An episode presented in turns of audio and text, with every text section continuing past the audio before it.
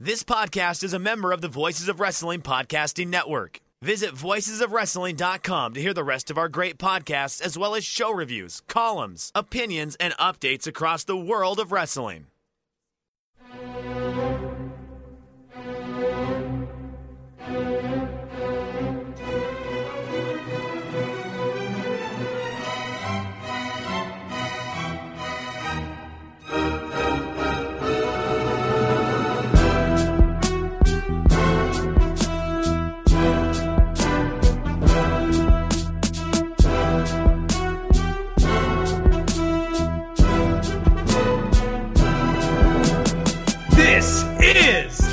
Everything Evolves, the world's only podcast devoted exclusively to Evolve Wrestling. I'm Aaron Bentley, but this week, folks, not joined by Aaron Taub. He is, of course, out uh, in the final stretch trying to get Julia Salazar elected to the New York State Senate. So I'm joined by a very special guest, the king of banter, the big bitch, Joe Lanza.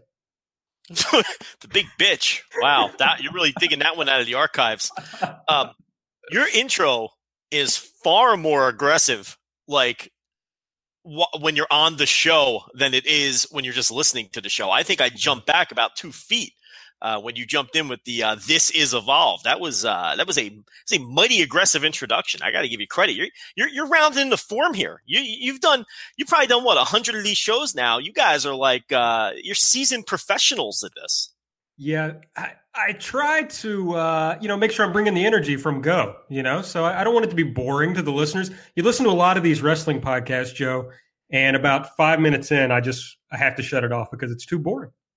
The number one for, forget knowledge, forget knowing what you're talking about. Those things don't matter.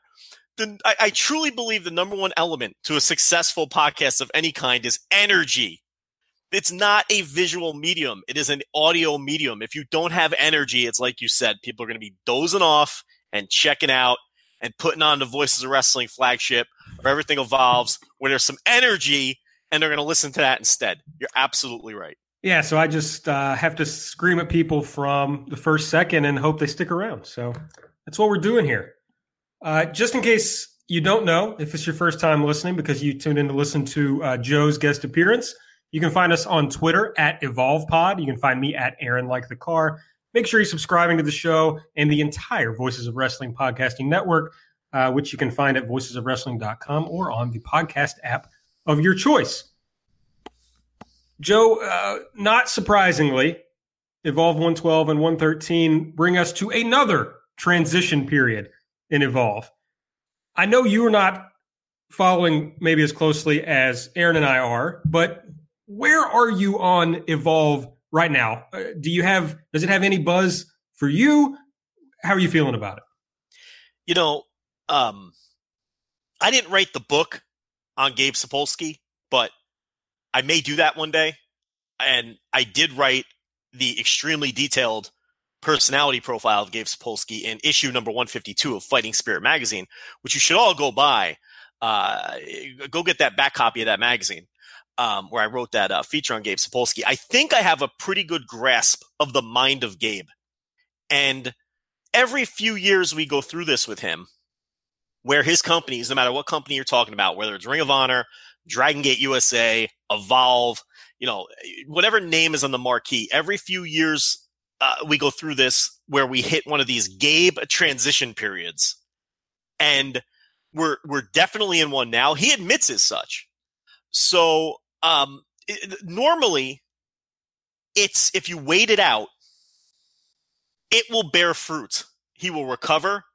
He will find new stars, and uh, you know whatever company you're talking about. In this case, Evolve, it will find its new identity, and off we go. Uh, there, there is a lack of buzz right now. I, I am extremely down on Twitter lately. I think Twitter amplifies the worst of society. I really believe that. But something that Twitter is I still believe in in Twitter is when it comes to buzz. I think you can measure buzz via Twitter. Um, I, I, do think it's still useful in that regard. That and shit posting are the two things that Twitter are, are fantastic for. But um, but but yeah, the, the buzz is down, and it's because right now there's just a dearth of star power. When you lose Matt Riddle and Zack Sabre Jr. and Walter, uh, not Walter, I'm sorry, um, Keith Lee. Uh, you know that's going to happen when you can't. And you know, I mentioned Walter. When you can't bring Walter in on every weekend, you know, there's a severe lack of star power. It's really Joey Janela, and they're trying to get Shane Strickland over, and that's about it. Which we'll talk about when we break down the shows. But uh, uh, normally, you know, you can count on Gabe to recover. I have reservations this time, though, because for the first time ever, we're hitting a Gabe transition period when Gabe's attentions are elsewhere. Um, you know, he clearly has a hand in a lot of the things, uh, in a lot of his WWE responsibilities right now. Um, and I'm wondering if that moving forward is going to be his priority and we're going to get a lot more shows like 112 and 113 where it was very clear. I don't want to say very clear, where at least felt to me, and I don't know your opinions on the shows, um, but I suspect they're similar to mine, where it feels like they were mailed in to some extent. I didn't see a ton of effort into new directions during this transition period. I I, I kind of saw a lot of the same. Yeah, I think especially with Evolve 112, which including the talent on the card, just kind of felt like thrown together. Just here's what I have. So let me throw all these guys in matches and kind of see what happens. Uh, that was how it felt. And, you know, Gabe admitted on Twitter, you know, don't have a lot of star power, brought in Velveteen Dream just for that purpose to try to add some star power to the shows. What do you think about that? Bringing in these guys from NXT, but they only get to see them if you're in the live crowd. So it's not helping you with your streaming. Does it really add anything to bring in these guys? See, it does nothing for me to bring in a Cedric Alexander and Adam Cole, a Velveteen Dream, you know, whoever else they've they've done this with over the last year and a half, two years. It does nothing for me personally, because like you said, you can't air the match anyway. And even if I was a ticket buyer and Evolve never comes down here unless it's a WrestleMania weekend, it it really wouldn't move my needle either, because in effect those matches are really non-canon. And if you're talking about a non canon match that's really not going to affect things moving forward, that most of the audience can't see, I- am not going to get into it. It's kind of like preseason NFL football. I don't care. I don't watch. I don't pay attention. Exhibition baseball, spring training. I, it, it's, it doesn't count. I don't care. Um, now, look, I get the idea behind it. We don't have any stars. We've got Joey Janela, and that's about it. Uh, we've got to put asses in the seats. Velveteen Dream used to work uh, indies in the in the Jopa, Maryland area. Uh, Velveteen Dream is a hot NXT name. I could see it from that perspective, but really watching these shows, I didn't feel like he drew turnaway crowds. I could be wrong about that. I haven't seen the attendance. I'm obviously not privy to their books. Didn't feel to me like we had fans hanging from the rafters who specifically came to see Velveteen Dream. It didn't feel that way to me. And it's never felt that way with the exception of the one show Adam Cole worked, which I heard did, you know, uh, much bigger numbers than they usually do in that building. Um, you know, and the other thing is, I, I really don't understand the WWE mindset of not allowing Gabe to stream these matches. He's an employee of the company now. Nobody, it, it's not a secret. Everybody knows. Uh, he admits it. They admit it. Um, it. It's clearly an affiliated promotion, even if WWE doesn't have a monetary stake in it. Uh, what would be the harm in allowing them to stream these matches? Are people going to cancel their WWE Network subscriptions because they could see Velveteen Dream wrestle Austin Theory one time on you know on FITE TV? No, you know. So I I, I don't really understand that. I think it, it, it kind of speaks to the you know relationship between the company and Gabe when they can't even throw him that bone and, and, and let him air these stupid matches that I mean they're not even going to make a significant difference. Um, you know, eh, but they may make enough of a difference for Gabe to where you know he makes a few extra bucks. So what's the problem here? Uh, but yeah, I mean, I, it really does nothing for me. And in fact, I think when they do this and they tell people they can't stream them, I think it makes the iPay per view buyer feel like they're getting ripped off to some extent because they're not getting the whole card. So it may even be counterproductive from that perspective. I will say, in fairness, that the do you know that it's Jopa? There's been a lot of talk about this lately. I call it Joppa. Uh, Lenny Leonard calls it Joppa. Do you have some inside information on this? You're asking me for a proper pronunciation. do you know anything about me? maybe you run through the town at some point. You know. What did I say? Jopa. you can guarantee it's the other one then. I mean, I don't pronounce anything right. You know, it, and, and here's the thing. I'm the as soon as someone says Joe Lanza, I'm the first person to jump down their throat. You know what I mean? Which is ironic because I don't get anything right. But but don't you dare say Lanza because it is Lanza. It is a it is a uh, what do you call it? A hard A, long A, whatever it is. But Oh, I you know, got no clue. so yeah. yeah. Yeah, so I will say this: the Joppa crowd was bigger than uh, they normally draw there, though it wasn't any more uh, loud or any more excitable than it normally is. But Aaron Taub was at the show at La Boom, and I know they sold more tickets than they usually do because he said there were more receipt reserved uh, seating that were sold out, and he said that you know when Velveteen Dream came out for his match against Darby Allin in La Boom that the place went nuts. That it was like the first actual pop of the night. And honestly, he and TJ Hawk both messaged me and said that it was kind of embarrassing for Evolve because Velveteen Dream felt like such a big star and it made the rest of their guys feel like nothing. So there was All something right, so to I'll him it. there. I'll take an L there then. If they did do more business in Jopa slash Joppa and uh, and La Boom, then good on them. And and then this is why you do it. Um, I'll stand by my other points of why I think it's it's either a neutral or a negative.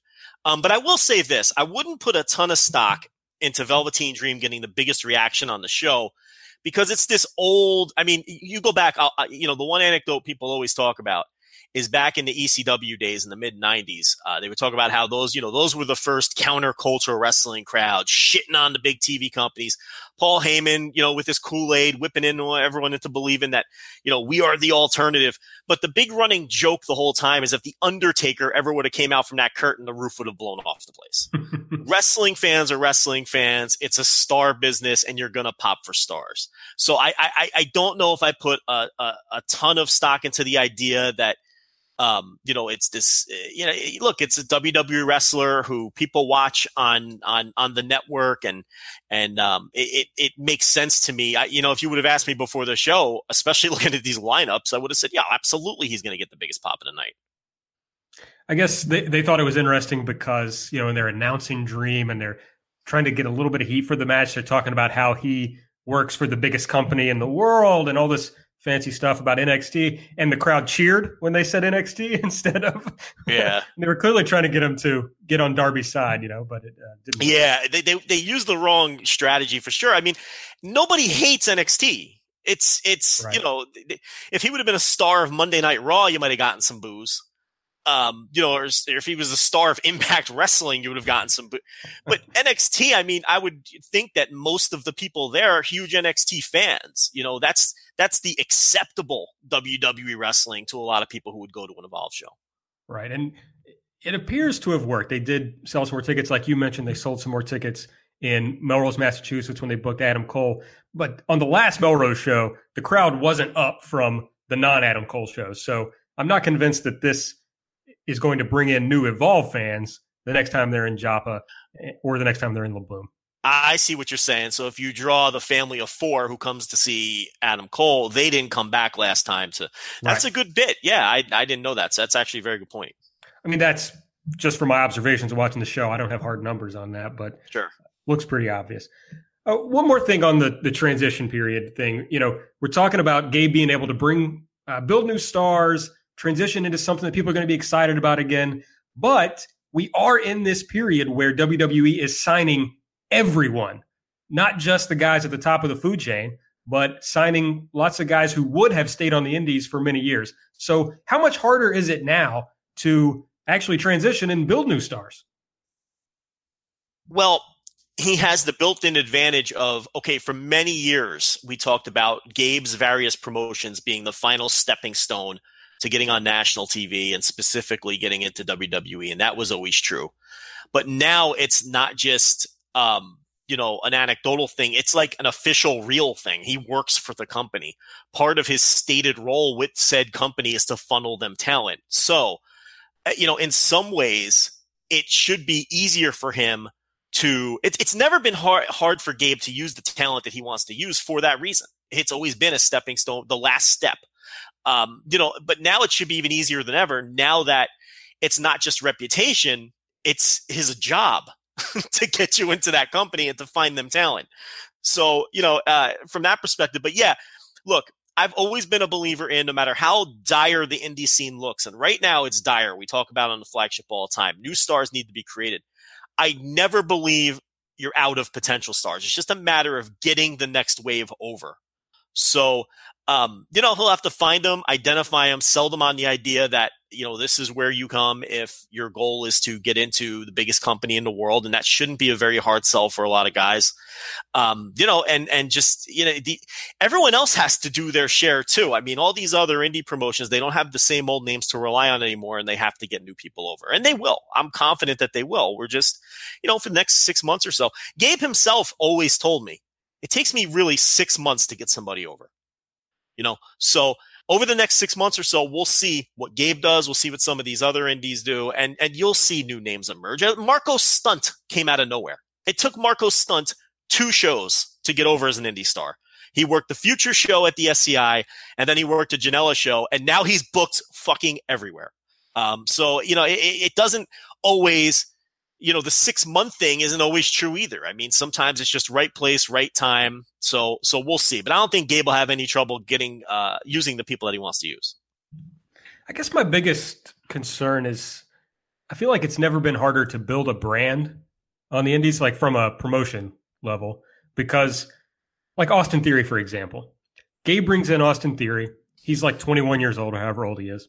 He should be carrying this company for many years because you know in the past WWE wasn't signing guys until they were 28 or 29 or whatever, you know. And now it feels like Austin Theory could be plucked out of Evolve at any moment. So I feel like it's really hard to build a stable of uh, guys who are going to carry your promotion for years uh, before they get plucked out by the big guys. Yeah, the game will change from that perspective, um, for sure. But you know, I, you know, I hate to use such a cliche term, but it it just is what it is when it when it comes to that. They are going to snap him up faster, and especially now since he's directly affiliated. I think it's interesting that, um, you know, if you if you look back at New Orleans WrestleMania weekend, um, it's some of the stars that they attempted to start rolling the ball on just didn't work out. The Austin Theory thing just hasn't worked out. The uh, the Jarek uh, thing I mean, he's not even with the company anymore, and it looked like he was getting a the, the start of a mega push in New Orleans. Um, you look at the end; what happened to them? Um, so it, it's almost like he started rolling the ball on some people, and for whatever reason, either in Austin Theory's case, he just didn't get over as expected. Although I get the sense they haven't completely given up, um, you know, Jariki just stopped booking, which is so odd. There's no way you use him the way you did in New Orleans if you knew you were going to stop booking him. So, I mean, I'll plug the great interview you did with him. So maybe people can glean some insight there because that was just a fucking masterpiece of an interview. I mean, you know, that was fantastic work. Um, and, and so, you know, maybe because of some of the pushes that didn't work out, that you know, he thought maybe some of those people would be his stars at this point, and it just hasn't worked out, uh, you know, like he's thought.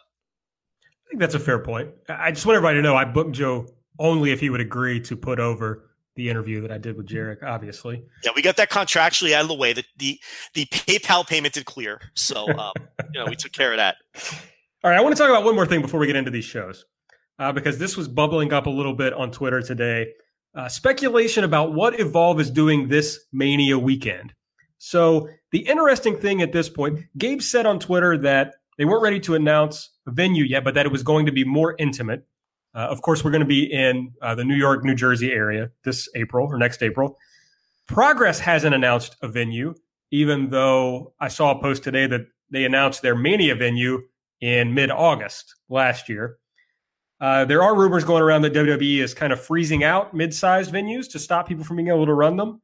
Um, I don't know. Do you have any thoughts on this, Joe, or do you know anything? Uh, is there something weird that's going on here? I don't buy WWE freezing out mid-sized venues, even if they were doing that. If you remember, maybe about five or six years ago, the big talk was WWE was tired of companies piggybacking WrestleMania weekend and they were going to cut deals with the municipalities and freeze out publicly. I mean, they could only really freeze out publicly owned buildings. You can't freeze out a privately owned facility. So they and, and they did that for a few years. They may still do that today for all I know. I but it was a strategy that didn't work because what these companies did was they just used private buildings or they went outside of these municipalities, you know, 30 miles away and booked something uh, where WWE, you know, had no control. So I don't buy into that, and I don't think it's effective anyway. They can't stop. They can't shut down every single venue in you know the New York, New Jersey, Connecticut tri-state area. It's it's absurd. Okay, so I don't buy that for one second. Now, do I think Evolve and Progress could be, uh, you know, waiting out a decision from WWE to just simply run their shows at Access or something like that? Sure. I mean, why not? That would be totally plausible. Wouldn't shock me at all if that announcement was made. Um, so that's possibility. It also could just be that you know Progress and Evolve. Obviously, uh, they run their shows together in the same venue every year. That could explain why neither one of them have announced anything, and maybe they're just having trouble finding a venue.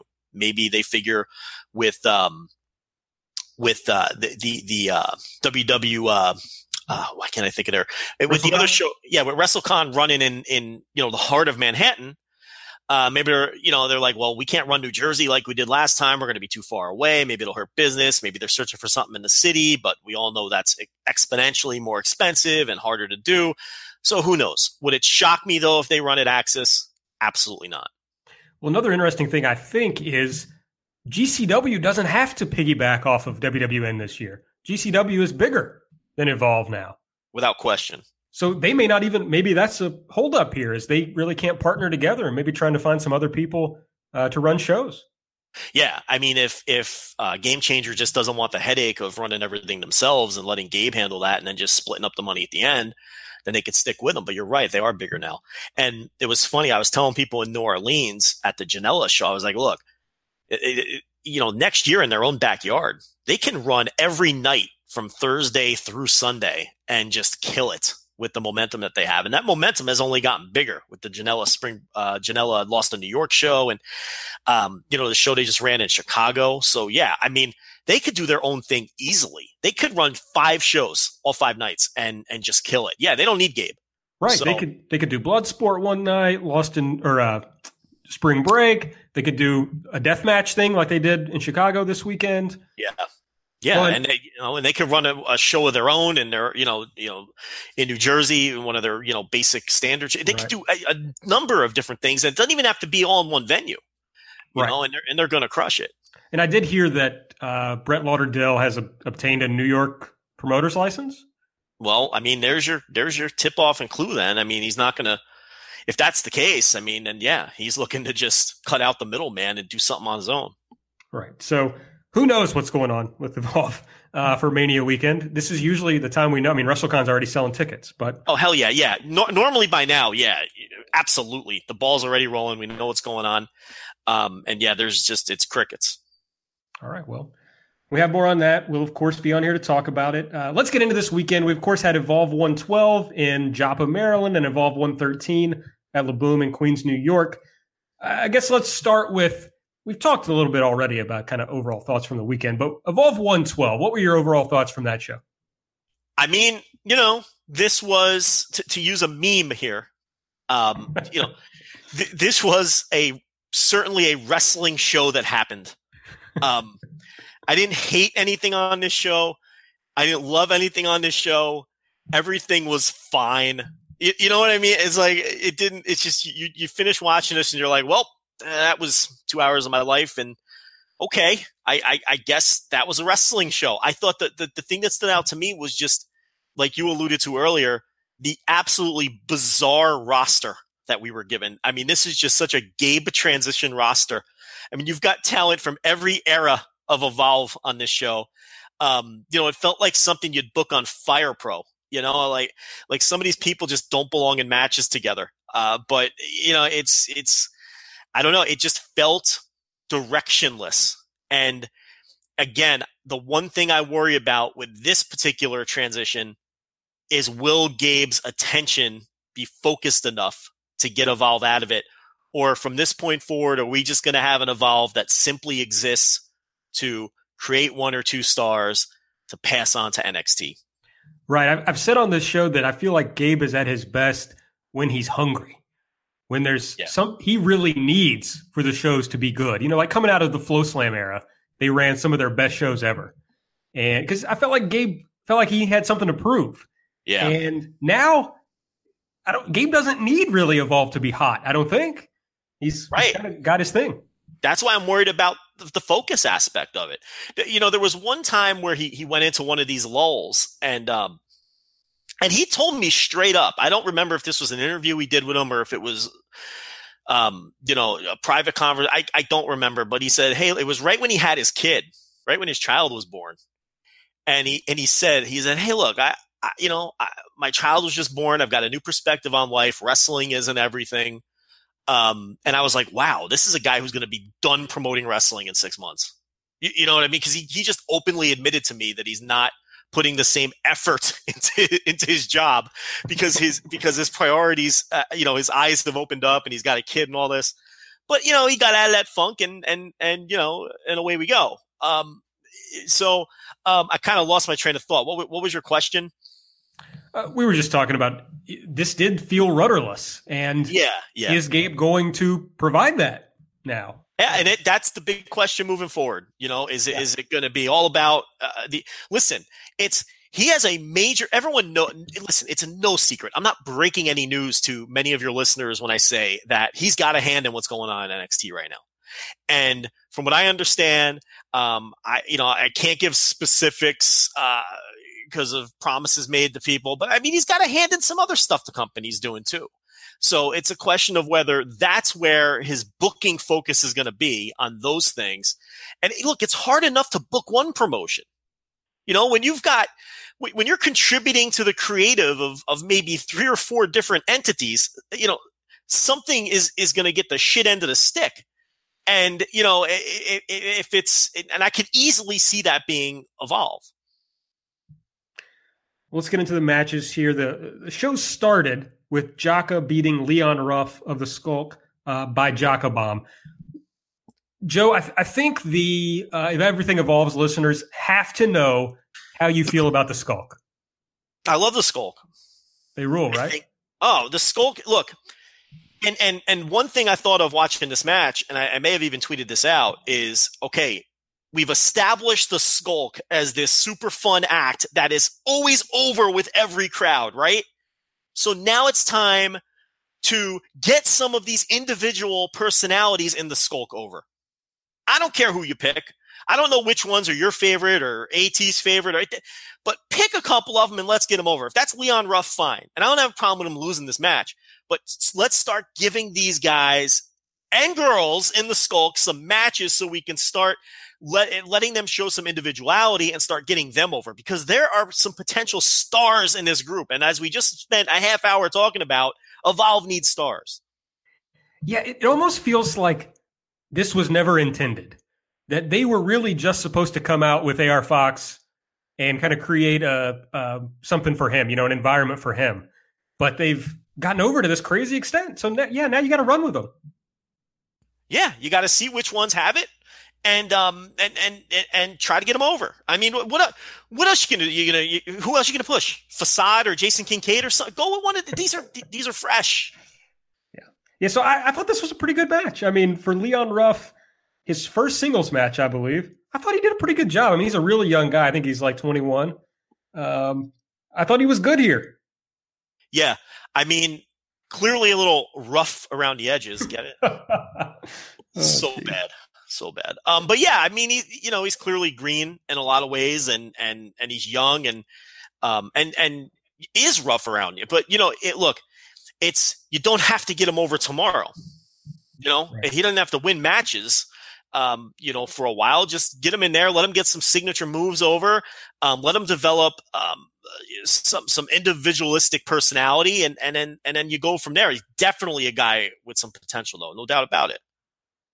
So uh, they did at least. I mean, you're saying you know, Ruff loses the match. They did at least have Dickinson come out and make it somewhat of a distraction win for Jaka, which I felt was a little weird. But you do have to save because, of course, these two were going to have a tag title, be involved in a tag title match the next night. So you don't right. completely kill Leon Ruff. In classic Gabe booking, you're setting up the match the next night. Right. So uh, Dickinson and Jaka end up kind of uh, going in on the Skulk here. AR Fox comes out and runs off Doom Patrol. Then we get Austin Theory in, who attacks Fox and tells us, of course, that he's going to beat Velveteen Dream as easily as he laid out AR Fox. So we're building up to the Theory versus Fox match for the next night, the Skulk versus Doom Patrol match the next night. Everything flowing together like normal Gabe does. So good so far.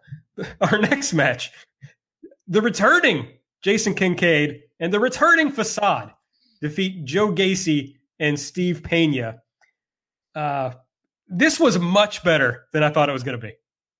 Yeah, it was. Um, I mean, but it was just bizarre to have, you know, Kincaid come back. A- another guy who, you know, they tried with Kincaid and he only worked at a certain level.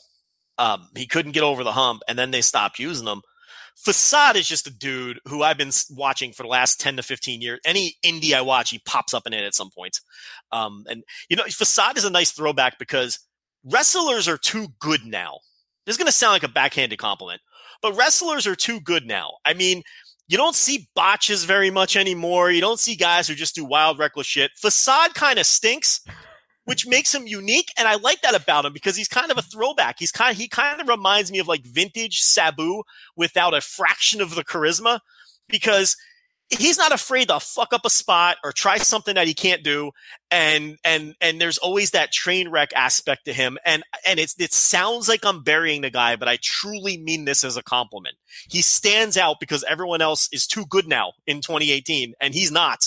And and I like that he's rough around the edges and clumsy and fucks things up. I just I just like that aspect to him. And but you know he's a guy that can never advance past you know a prelim level, even a place like this. And to see Joe Gacy pop up and evolve, I mean this is just you know this is crazy. And then I don't even I knew nothing about Steve Pena before this match, but but yeah, I mean every match on this show was basically the same. I'm not going to have different thoughts about anything until we get to the main event. All these matches were fine. Now you watched those uh, Jason Kincaid matches in NWA Smoky Mountain with Chase Owens, right? I've been watching Jason Kincaid for many years. Yeah, and the Chase Owens feud, that's like a, a you know, th- those guys probably have wrestled at least a hundred times. Okay, so I was hearing about him in those days. Didn't watch yeah. that stuff. Didn't really see him until he came to Evolve. Have never been impressed with him. But I heard so much good stuff about him in NWA Smoky Mountain. So what's the deal? That was a traveling feud. I mean, between tags and singles, like I said, they've probably been in the ring a hundred times, but their singles matches, I've seen the NWA Smoky Mountain stuff. I think that's uh, Innovate Wrestling now, now that oh, they okay. don't have the NWA affiliation anymore. And I've seen them wrestle live too. They wrestled at least two matches against each other down here in Texas. Uh, Chase Owens and, and Jason Kincaid. And there was a sort of a, a, a traveling feud, uh, you know, uh, in, in the southern part of the United States. And yeah, they have uncanny um, um, um, what's the word I'm looking for? Chemistry, Chemistry, with each other. And yeah, they knock it out of the park. I've seen at least three or four matches with those two that, that cracked four stars. And, um, you know, we all know that Chase Owens has moved on to New Japan and, and, and he's doing great work there. Kincaid, it just didn't work out in Evolve. I think he went a little too gimmick heavy with the, uh, what is it? I guess it's a, the whole, um, what would you even call his gimmick? Is, I don't know. religious sort of spiritual, spiritual um, mysticism. I don't know. Is, is it the Hindu religion that he's channeling? I mean, I'm not even sure. Uh, you know, I don't know. I don't think he knows. Yeah, and I mean, I think he may have just gotten a little too heavy with that, and and maybe he was just I, I don't know what it is, but it, you're right. It it didn't work quite. I wasn't as down on him in Evolve as some other people were. Um, but yeah, I mean, you know, the Chase Owens matches are well worth seeking out if anyone wants to go look for them. So, all right. Uh, after the match, Joe Gacy laid out Steve Pena. No clue if that's going to lead to anything in Evolve, but it is a thing that happened. Do you want that to lead to something in in Evolve? I thought Joe like, Gacy was fun in this match, yeah. Um, but no, I, I, don't really want to see that. But I wouldn't mind seeing Joe Gacy mix it up with like John Davis or somebody. Uh, yeah, I mean. Gacy's problem his whole career has been his look. Um, right. You know, that, and, does, that, doesn't matter here, Joe. well, it's a perfect segue to the, the next match. Right. Yeah, we get JD Drake defeating Harlem Bravado with the drill bit.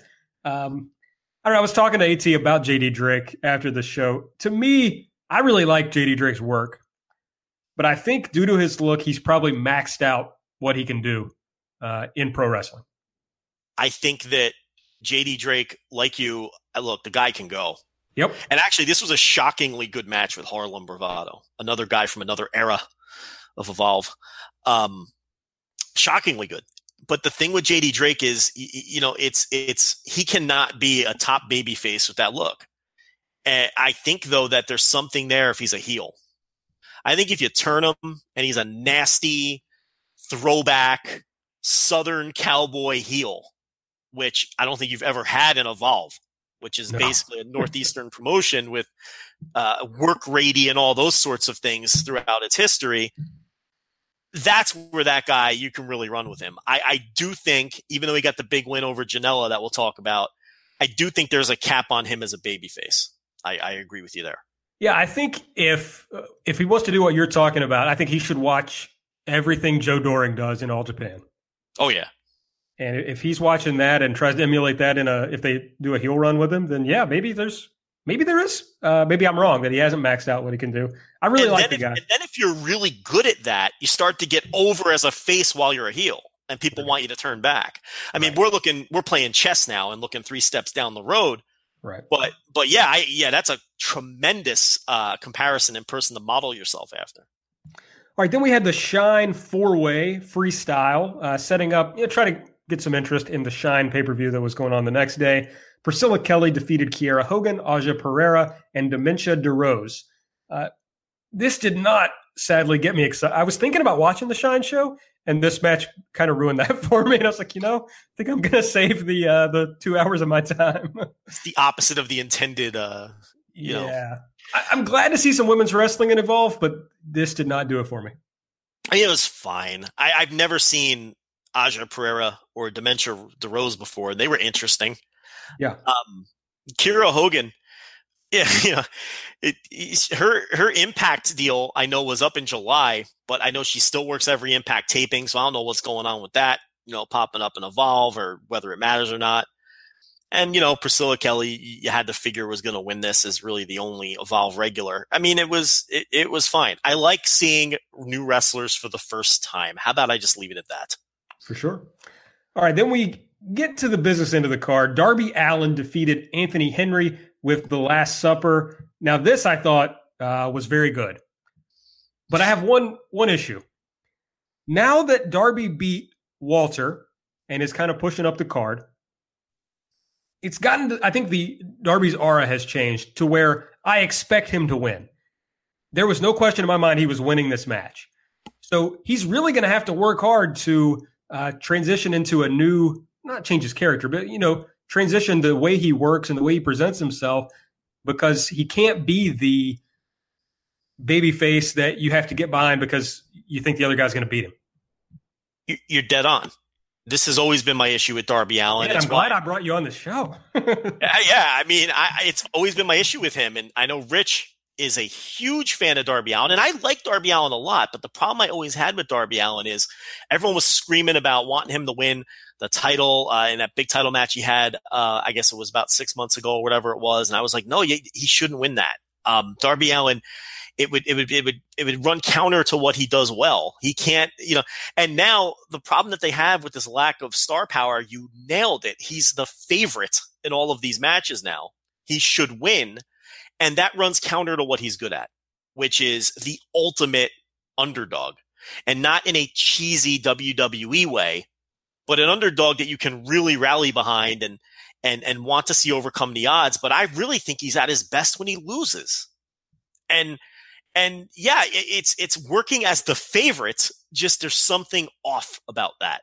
He needs large opponents like Walter, who's the in the ideal world perfect for that. You know who they should bring in the feud with Darby Allin? Shingo. Someone like that to just fucking mm. beat the living shit out of him, and so he can work as an underdog again. And he can. Oh, and look, Shingo's not going to. You know, you bring him in for uh, three or four dates, and Allin wins the last match and vanquishes him and moves on to where he's going to move on to. But that's the role he needs to be in. And I do think they have a Darby Allin problem.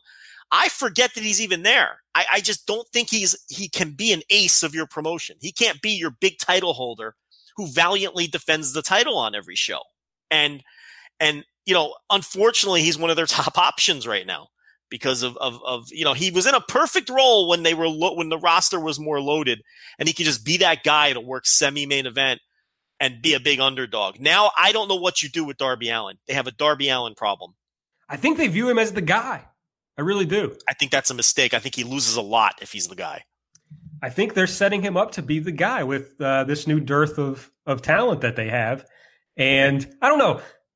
I think he's gotten really good. I'm I'm impressed at how much he's improved since he first showed up and Evolve in those Ethan Page matches. Yeah. I think he's really good. And so when I when I what I was saying was I think he's got to change how he presents himself. I'm Yeah. not out on the idea of him being the guy. I just think it's going to really take some work from him. Yeah, you're right. It, it can't be in this incarnation. And I don't want it, uh, people to get it twisted. I think he's immensely talented. You know, he's great. I just don't think he can be an ace as currently constructed, like you're saying. He might have to do something different. And, you know, and then, you know, who knows if he can successfully do something other than what he's been doing. Well, I have a feeling we're about to find out whether he can do it.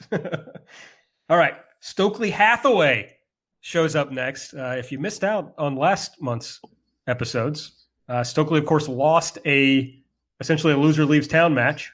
Uh, but here he is. He shows up. He says he's a man of his word. He knows he lost his contract, but there have to be other opportunities. Maybe he could be the ring announcer. Uh, but then everybody, the referees come out and escort him out. What do you think about Stokely Hathaway showing back up the weekend after losing a loser leaves town match? Well, we got Broken Stoke. So I don't know where it's going. They did some stuff on the next show too. Um, maybe they have successfully worked all of us because we were all speculating, shit, he's going to show up with Matt Riddle on NXT, and Yep. you know, so if they have successfully worked us, I'm going to use the the Alan Counihan quote of "work me." He, you know, I like to be worked in this age where we know everything and we can't be worked, and we know every, every step that's coming, and we're privy to all the inside information. If they successfully worked everyone into believing that he was leaving, but they're simply doing a angle with him, I think that's awesome. I'm definitely intrigued to see where it goes. All right. Tracy Williams defeated John Davis. I got literally nothing to say about this. Yeah, it was a match that existed. It was it was Tracy Williams' evolved career. I mean, Yeah. it, he just it was a match that existed. It's a bummer because I really like John Davis in like a mid card gatekeeper role, Yeah. but they are so um, bereft of talent right now that they kind of have to move him up the card a little bit, and it's just not good for him. John Davis is the guy Gabe calls when he's in these transitions. Right.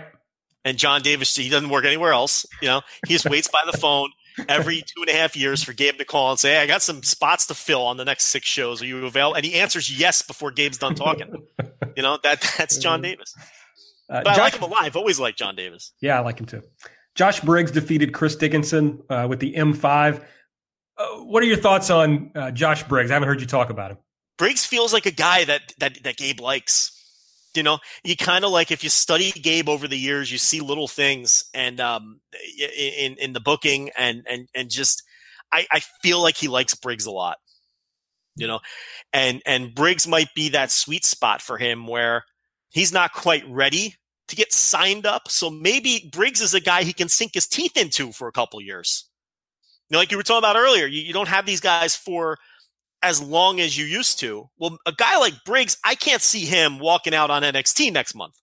So maybe this is a guy where you can book long term with him. So I, I, think it's pretty clear though that he's someone that the company likes. You could see that John Davis is kind of just filling a role right now, for example, and um, but you can see that guys like JD Drake and Josh Briggs, uh, there's there's a little bit of steam behind them. Yeah, and they're handling Briggs the right way, in my estimation. I'm not a huge fan of his so far, but you know, given it time. But they are slowly building him up. They're not throwing him immediately into championship matches. So maybe Gabe does uh, expect that he has plenty of time with him. Yeah. All right, and then the TV main event, at least the WWN Championship match, Joey Janela defeated AR Fox with a package pile driver. This is the match I probably have the most to say about, but I'll, I'll let you uh, get us started, Joe. I, you know, I saw some of AT's thoughts on Twitter, and I'm right with him. I don't understand why the Skulk were behaving as heels. Um, there was nothing wrong with the work per se, although it, it, I may not have liked it as much as some other people did. I didn't, you know, think it was a great match or anything. I was just perplexed by the booking of it all, and it all came off very confusing. Yeah, I hated this match. not least because of the weird stuff with the skulk. I mean, that was probably the most the reason I hated it most. I said on Twitter I was rating it a dud. Uh, I have revised that because some of it was over with the crowd. So I can't completely say it was worthless because uh, it worked in part. So I just hated it. The skulk stuff sucked. The everybody's talked about how it got kind of uh, you know the the worst stereotype of indie wrestling toward the end with just kicking out of everything. Yeah. And I was just bored of it by the end. You know, it was just I hated it. So yeah. I mean, I was a bit kind with it. I let you do the burial, I guess. Um, yeah, it, it, it, was a lot like the rest of the show where it was kind of just existed, and you wanted more out of it though, which is why it was more disappointing right. than the other matches. I so, just at that point in the show, you were expecting it to save the show, a, a right. very mundane show, and then you're like, well, okay, this is going to save it, and we're all going to be talking about this. It just didn't. It, did, it didn't work. I'm just. I'm not sure about Joey Janela, to be honest. I bought into a lot of the hype, just really enjoying the spring break stuff, uh, but not watching him wrestle that often. And he showed up in Evolve, and I was excited because at least he's a star. But I just his work just isn't on the level of these other guys. He needs, you know, his match at All In with Hangman Page was very good, but he needs gimmicks to have entertaining matches, in my opinion. This is a topic we've explored a lot on the flagship. I had the same doubts as you had with him coming into WWN, and he's he's he's been better than I thought he would be. So you may be more down on him than I than I am. I I think he's held his own bell to bell. He surprised me with his ability to to work a, a quote unquote straight match. I think what's missing, and and and I'm not completely down on his run here. I think he's clearly the guy they have to go with. Here's the problem well, I guess we'll talk about it later, but he loses all the time. You know, I, that I don't understand. He, he's a title holder, and two of his last three big matches, the four way where the where he needed to be pinned for the title, and someone else, you know, he doesn't win that match, and he loses to Drake. I don't get why he should be winning constantly. So I think the presentation hurts, and I think they need to let him talk a little more. You know, he's very charismatic. He's a great talker. Um, he's not, you know, one of these old school evolve guys who gets over uh, entirely bell to bell, he can get over with his mouth. So I, I think they're lacking uh, mic time for him, and I really wish he was booked a little better. But um, I can see why someone like you is is down on him. But um, I, I, think he's incredibly charismatic, and I wouldn't lose faith. Uh, and and and I guess we'll just have to see what happens moving forward. Yeah, basically, I just think he's fine in the ring. Yeah, and I could see it. Yeah, in, in this promotion right now, that's not enough. He yeah, he's kind of in a position to carry the promotion in a lot of ways, and uh, I just need a little more out of him. Maybe what Evolve is transitioning into is our matches are kind of okay, but you know, it's like remember that one. It's funny that Harlem Bravado worked these shows because there was that one period of time there where Gabe, where Gabe's new thing, and it didn't last long, and you may not even remember it. Gabe's new thing was our shows are going to have variety. You're going to get brawls. You're going to get wrestling. You're going to get comedy. You're going to get women's matches. It lasted like one weekend of shows. But I remember because the Bravados were doing like comedy matches with Maxwell Chicago, you know, oh, for, yeah.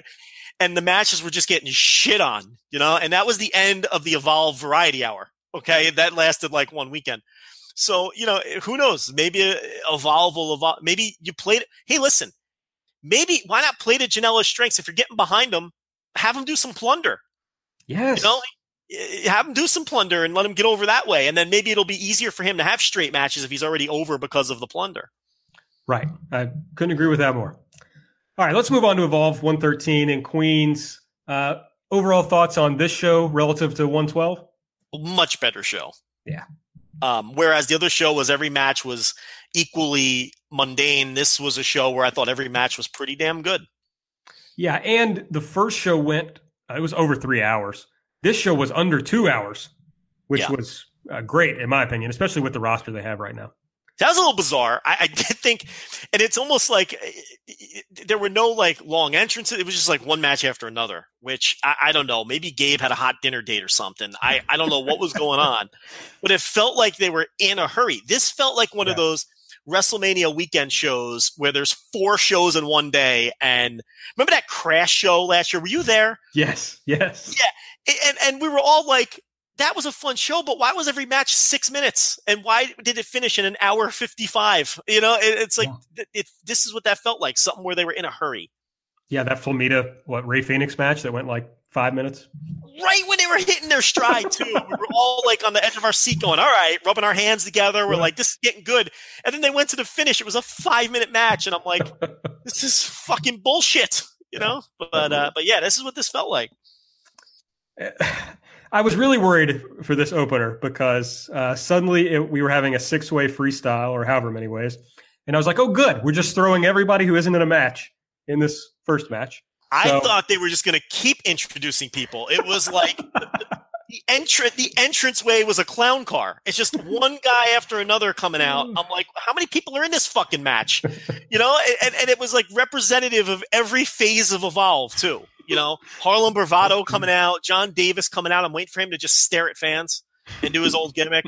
You got Facade, who's part of every phase of Evolve, and then you got Jason Kincaid with the post grapple fuck Evolve, Anthony Henry, the modern Evolve. I'm like, how many people are in this fucking match?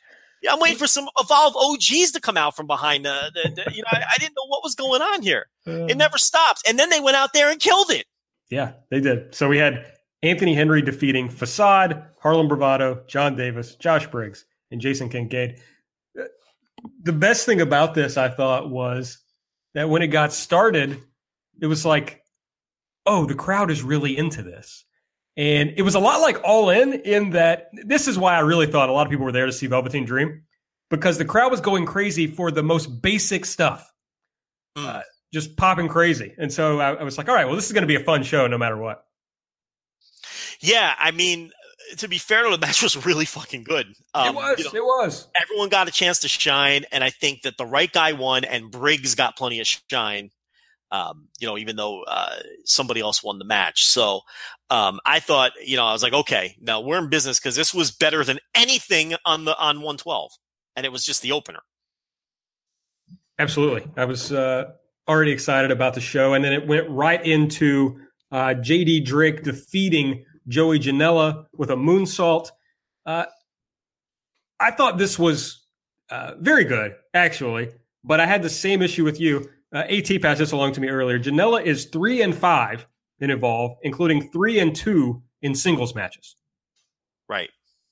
Yeah. And and really, see, I don't. If you want to get behind JD Drake and push him, I have no problem with that. My problem is Janela keeps losing and it's hard to build momentum. And he's clearly the biggest star on the roster. Oh yeah, crowd go every crowd goes nuts for him.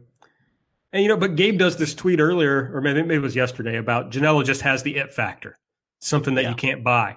Okay, but you can kill it. yeah, yeah, and he's putting Penelope Ford over harder too. Shit, yeah. his profile pic on Twitter is is a picture where he's like got his arms around Janela and Penelope Ford. So he's not exactly hiding his hand here with with you know the horse he's going to ride and evolve moving forward. So that was the weird thing about the the show the night before and the Skulk thing because it was clearly built just to have Penelope Ford do a dive onto the Skulk. Yeah. So it's like, well, we we don't really care what this does to the Skulk because it's all in service of Penelope, who we think is a star.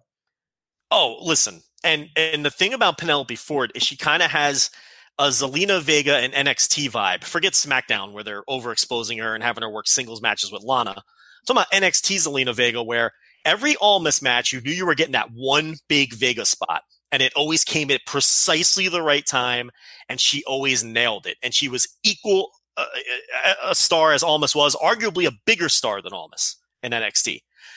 I get that same feel from Ford. All in she killed it in her big spot where she came in and and flew around and was throwing Hangman Page all over the place. And then and oh, here too was another good example of it. It's that Zelina Vega feel, and and I'm, I'm with you. I I agree that, and I think she's a star. But where does it go? Yeah, you know, there are women on the roster. Well, I mean, she, are we building to her wrestling Priscilla Kelly at some point? who else is she going to build her to? There's no right. one else there. So That's my I mean. Are, are, we building her to wrestle or just to keep doing dives? In these matches in Janela. It might not be the worst idea to have her just keep doing dives. I mean, you know, I've not seen her wrestle a straight match, but you're probably. Uh, no, I did. I saw her in a uh, tag match at the first Joey Janela Spring Break. but I don't remember much about that. She's okay. I mean, she can go. She's um, you know, she's a she's a competent pro wrestler. That's not the issue. I just don't know. I mean, do you send her to Shine? I, you right. know, that's where people go to to die. I mean, there's nothing going. There. There's no buzz there. You want to talk about lack of buzz? Yeah. Nobody pays attention to Shine. Um, what is what, what would which you follow Joshi a little bit, and where would Shine rank in in worldwide women's promotions in terms of women's wrestling fans? I mean, maybe fifth or sixth, you know, maybe even lower. Yeah, I mean, it's lower than Shimmer. Yeah, in its own backyard, and then if you're into Joshi at all, it's behind three or four different places. I would oh, think, easily, in terms yeah. of your priority. Yeah, um, you might have to get down to places like Marvelous and even put them ahead of Shine at this point. I mean, I'm I'm not trying to be funny. It's just you no, know, you're right. So I don't know. Do you hide her in shine where there's just, does she want to do that? I, I don't know if she wants to do that. So you're right. What do you do? If you think she's a star, what do you do with her? Right. I, I mean, they haven't put her on the mic, you know, because obviously she could just be a valet. Uh, but that maxes out somewhere. Listen, she could have been cut in half by Jarek. This would have been perfect. and then she could have feuded with Candy Cartwright. You know, it all would have worked out. I'm so disappointed that no one ever got cut in half. Yeah. I mean, I was waiting for that and it never happened. It looks like poor Jarek is, uh, we may never see that guy again. You better check on him. I hope he's all right.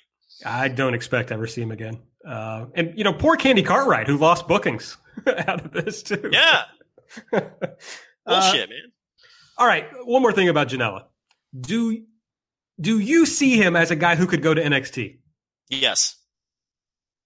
Um, I'm not sold on it there's going to be issues there. I mean, he's not in, very good shape. He's right. not in WWE TV shape. But see, I, I see. I must be buying his charisma more than you are. And that may be because I've been exposed to Joey Janela since he was a shindy dork, 19 years old, working New Jersey Indies. I've seen him grow. Um, and I've seen sort of the same path when it comes to people being exposed to Janela, Rich Kraetsch being one of them, where at first you do not fucking get it. Then you're like, ah, I get it, but it's not for me. And then you're like, all right, I fucking get it, and I'm all in. This guy, he's he's got something. It's it's everyone goes through that life cycle with Joey Janela. Yeah. So maybe you're in the second phase where it's like, okay, I get it, but it's not for me. Yeah, um, I, I love him as like a galaxy brain booker. Yeah he's great at that, and he's great at building hype for these shows and stuff.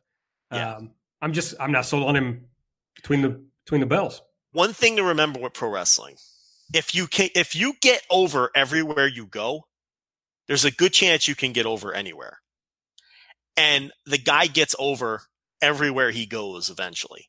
So I think that's um you know, look, am I saying he's some kind of lock to go to WWE and succeed? No.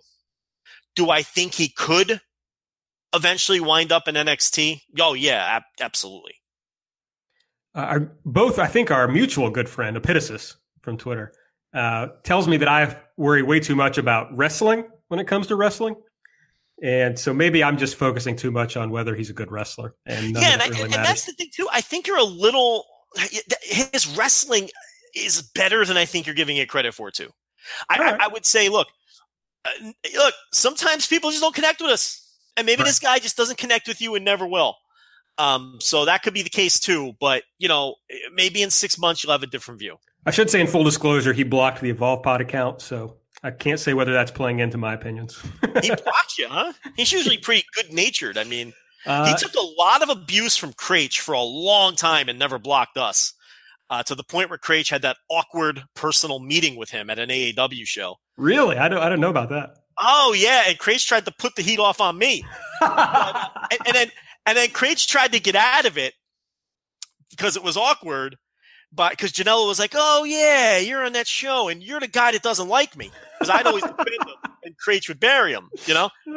And then Kraetsch was like, "Oh, uh, uh, yeah, well, you know," uh, um, and then he started name dropping. That was a great Rich impression, by the way. yeah, yeah. So then he started he started to get out of it. He started name dropping New Jersey indie guys that I'm friends with, that he knew Janela was friends with. And he'd be like, "Oh, do you know, uh, uh, you know, this guy and this guy?"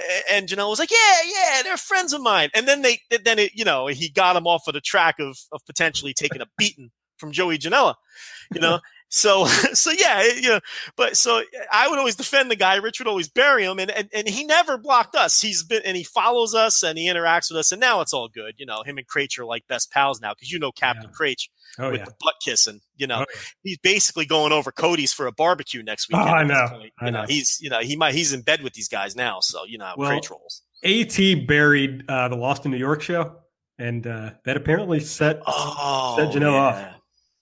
Oh, I remember. He said it'd be nice if these shows actually had good wrestling for once. I think was the brunt of the tweet, right? yeah, yeah, because Janela actually complained to us, not like because you're under the same pocket, but I remember him saying something else like, imagine thinking these shows should be about the, you know, you imagine thinking you're getting 2006 Noah with these things, and we're like, yeah, you know, what are you gonna do? Oh, sure, sure. I didn't watch. As a socialist, you can't trust his opinion, you know. So. I, I didn't watch the show, so I don't have an opinion on it. So, all right, Stokely came again out next. Uh, still looking for a job. Doom Patrol comes out and says, "Well, you can be a wrestler." And so we get Chris Dickinson uh, beating Stokely Hathaway in about 30 seconds with a nasty Pazuzu bomb. Uh, I was a little worried about Stokely after this bump, but uh, I don't know. Well, I'm just interested to see where this goes. I guess. Not the first time Dickinson has thrown a potentially reckless uh, power bomb.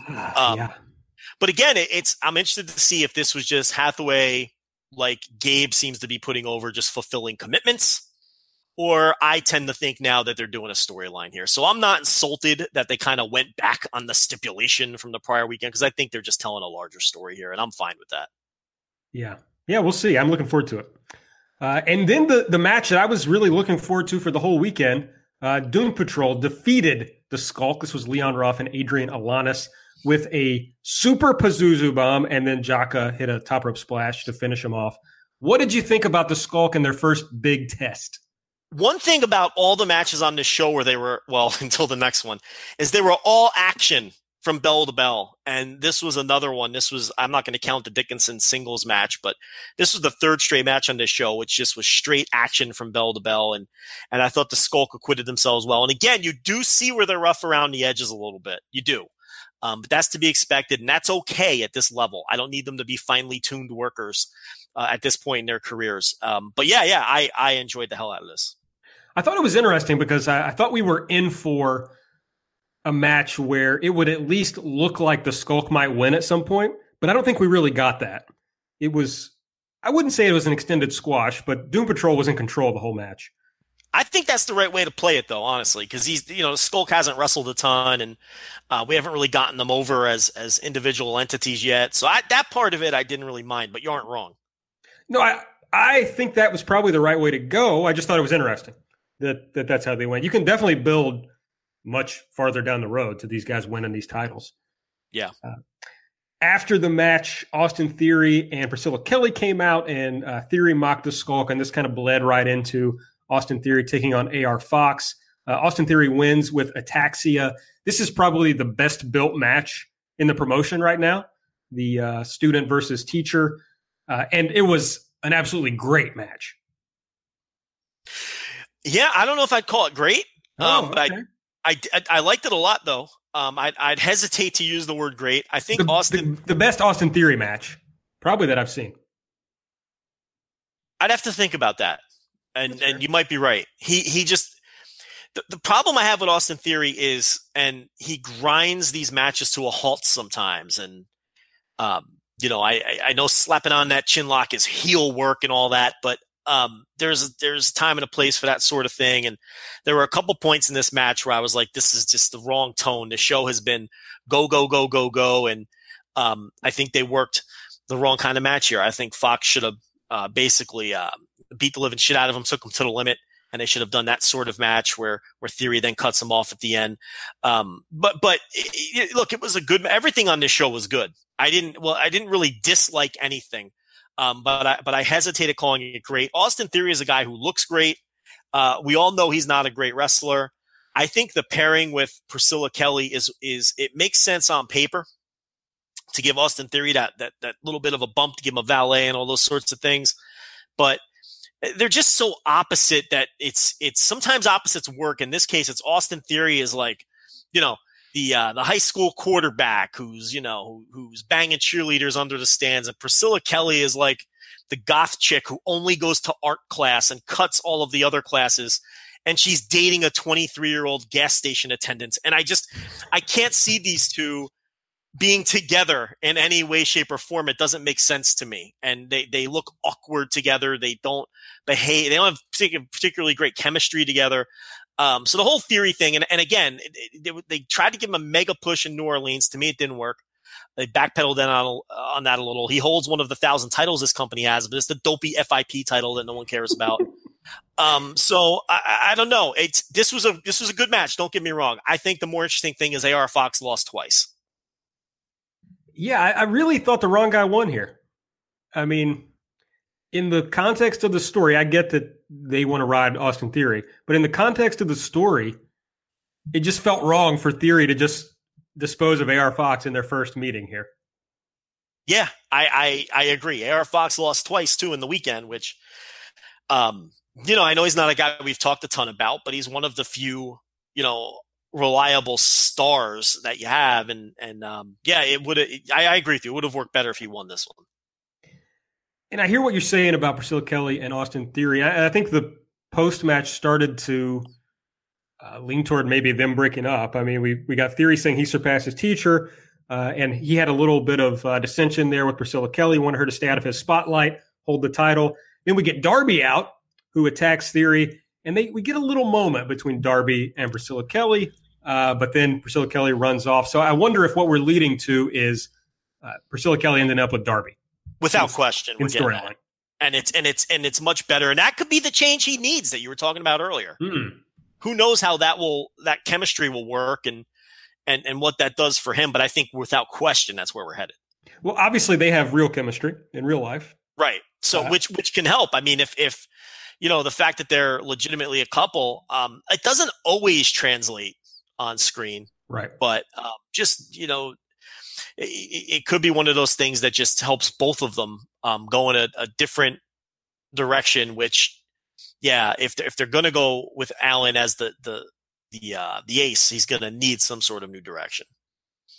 Yeah, and I, I think this is the uh, such as there is in the promotion. I think this is the money match, Darby in theory. Oh yeah, so. I, yeah, with what they have now, yeah, and then with Janela, so scatterbrained and losing all the time and no real. I mean, that guy holds one of their. which one does he? he holds the WW. No, he holds the yeah, Evolve has, title. No, he has the WWN title. He's the WWN title. Okay, uh, Strickland has the Evolve title. That's right.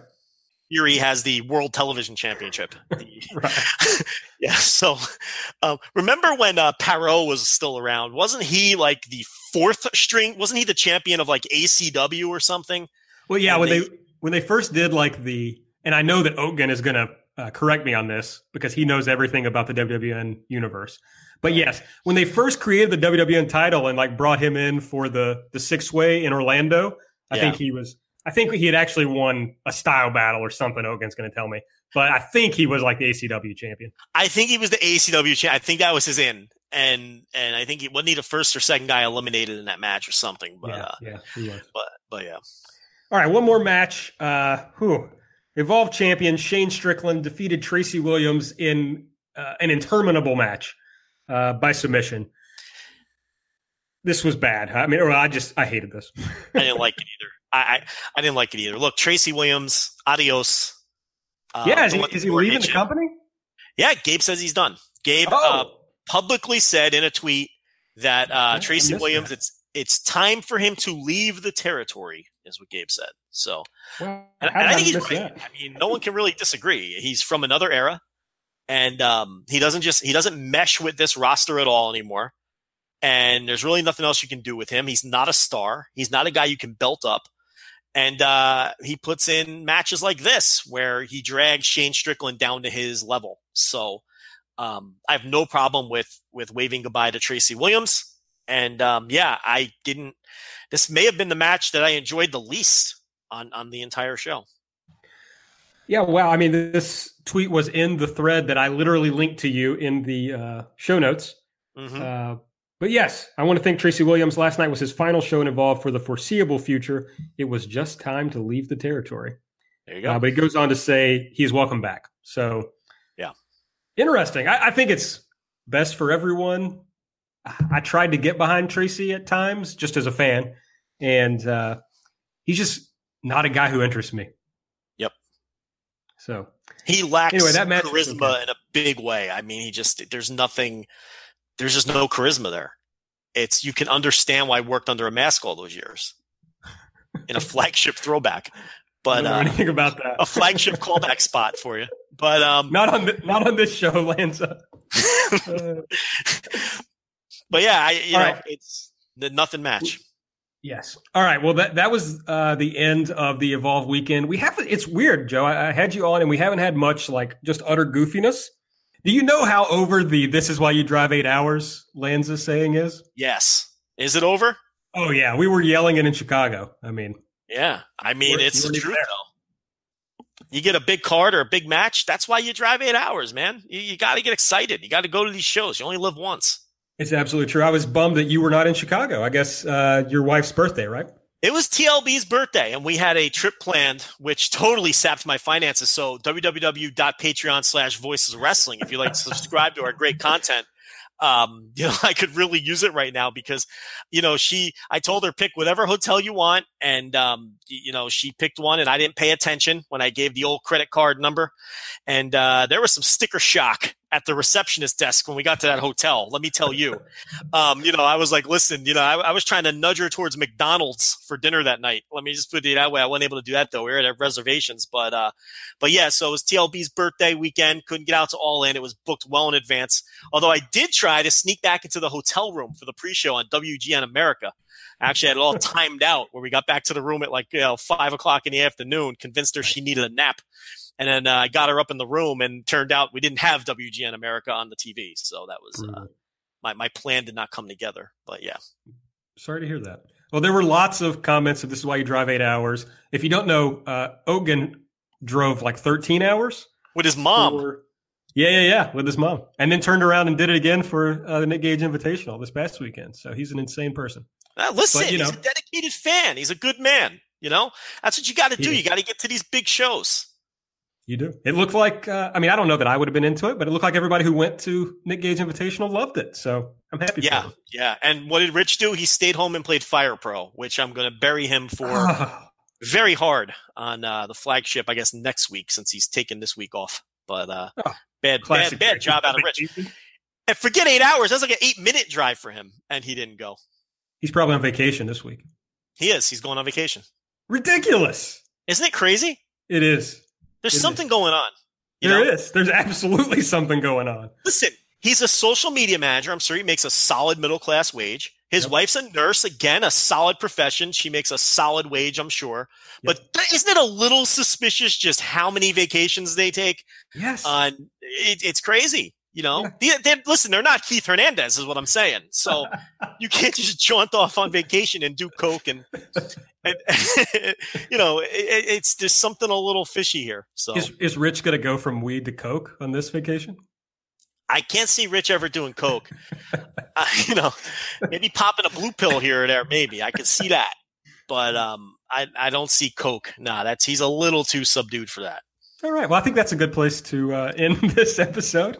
Uh, Joe, anything else that uh, you want to plug other than the Patreon? Yeah, check out our Patreon. I don't know the exact link. You just go to the site and search Voices of Wrestling. Obviously, check out the flagship if you don't already listen to that. And uh, subscribe to Fighting Spirit Magazine and tell them Joe Lanza sent you. And order back issue number 152 if uh, if you want to read my personality profile and career history and breakdown on Gabe Sapolsky, which got nothing but rave reviews across the uh, wrestling universe. That's issue number 152. All right. Okay. Well, I guess that's it. I just remind everyone to follow us on Twitter at EvolvePod. Make sure you're subscribing either to uh, the feed of this show or to the entire Voices of Wrestling podcasting network, which you can find at voicesofwrestling.com or on the podcast app of your choice. I I don't really know when the October shows are. Uh, my wife suggests that they said on the show they were going to be the weekend of the 27th and 28th, but I can't find any confirmation of that online. But whenever they come, we will be there. So for Joe and for his dog, I'm Aaron. See you next time.